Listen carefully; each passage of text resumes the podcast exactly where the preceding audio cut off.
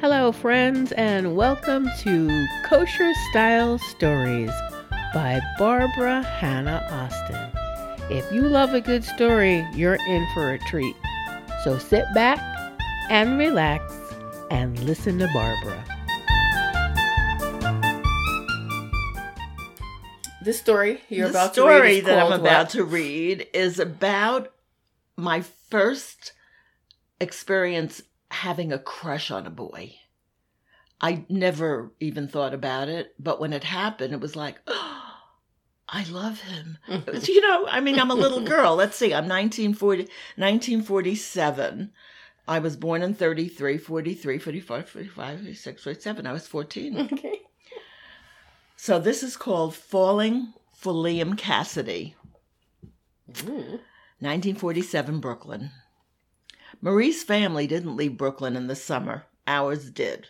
She did not, however, and not only in the summer, enjoy a kit and caboodle of what she shouldn't do or should do, like steal from Woolworths and kiss boys. She even practiced smooching with Bobby, her own cousin. Yick. For some reason, her doing it made me want to hurl. Marie was different. She even said she stuck her tongue in his mouth, which was double icky. But she said it wasn't. I didn't believe that because she knew how to lie with a straight face. We had a summer vacation bet. She said that I couldn't kiss a boy on the lips. I said I could and would. If I did, she would give me the Apache dance outfit Aunt Sadie made for her for Halloween. If I didn't kiss a boy, I would give her my costume, my mother's old black tulle gown with the gold sequins. It seemed fair. I had to win. If I lost, I knew my mother would kill me rather than see Marie have it. Marie was not a favorite of my mother's. Now we're jumping from Brooklyn to summer in Bethlehem, New Hampshire. The 40s were Bethlehem's golden era. Our small town in the White Mountains was famous and called Borscht Belt North. It was true that everyone, wherever you looked, aside from the year round people, were Jewish. Liam Cassidy was a townie and the only person not Jewish at the Howard House Hotel, one of 37 hotels on Main Street. He might have been the only non Jew for miles around. I would never mention his name in the house, since, like the piggy bank Daddy smashed because it wasn't kosher, my dream of signing my name, Mrs. Liam Cassidy, would be smashed to smithereens as well. Coming in first at the town high school swim meet secured Liam's summer job of athletic director at a Jewish hotel. All the hotels were Jewish. I would repeat his name over and over again, and my heart would beat madly. Mrs. Liam Cassidy in my dreams. Liam, with his auburn hair, green eyes, and those three tasty freckles on his delicious lips. It was the summer I was 14, and all I could think about was how I was, going to kiss those freckles. End of summer. Liam smiled as he licked the drop of apple nectar from his chin, looked at me, and said, This must be what it's like to kiss you. And he smiled. What are you doing here? I asked. My mam said makes apple cake. And the sign in the post office said sweet green apples up Strawberry Hill, so here I am. Did you know it was my house? I asked. No, but I do now, and I'm glad to see you and the apples, he grinned. He really could have left his damn mam out of the conversation. Did he know it was my house and that his mam was the excuse to see me? In my heart of hearts, I wanted this to be true. Together we filled the basket with apples. I was careful not to touch him. Oh, I wanted to, but I knew I would die. I would just die if I did.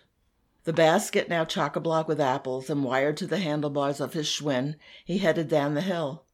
I stood on the lawn and watched.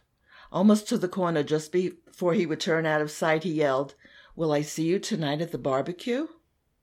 Do you want to see me? I thought, but yelled after him, Yeah, sure. Liam turned the corner onto Main Street and pedaled out of sight. A picture as clear as day formed in my mind of his bike headed back up Strawberry Hill to kiss me. Maybe, I thought, Maybe tonight I'll win my bet with Marie Catherine Leibowitz. We headed up to the reservoir. He was just a few feet away, leaning against a felled tree. Hi, Liam, I mouthed and waved not to be obvious. He patted the ground for me to sit and join him. The strains of Kumbaya wafted around us, and Liam sang along. By this time, somehow, he had slipped down, taking me with him. We were now prone with my head on his shoulders, and his other arm was gently around my hand. The moonlight through the trees allowed us to see one another. I lay still, excited and just a little scared. He was 17 after all, and maybe, I pondered, maybe this was not such a good idea after all. What to do? You know, Liam, I'm only 14. Maybe I should go, I asked like a question. Go? Why, I don't bite. And anyway, I know how old you are. You're 14, he grinned. 14 and never been kissed. I, uh, my words were smothered by his lips as he ever so slowly landed his lips on mine. My heart fluttered. His mouth pressed against mine just a little, then a little more, and then moved away. Nothing to be scared about, right? Later, in Brooklyn. Tell me about Liam again, Marie said, her costume pressed to her chest. I reached for my prize. Maybe tomorrow, I said, and walked down the steps and up the street to my house.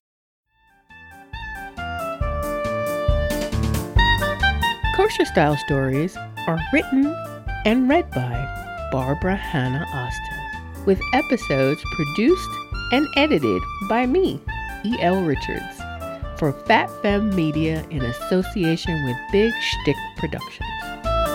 If you enjoyed this episode, subscribe now on Apple Podcast, SoundCloud, or wherever you're listening to this right now. You can also help others find kosher style stories by giving us five stars and leaving a detailed review. We promise to read all of your comments. Thanks for listening.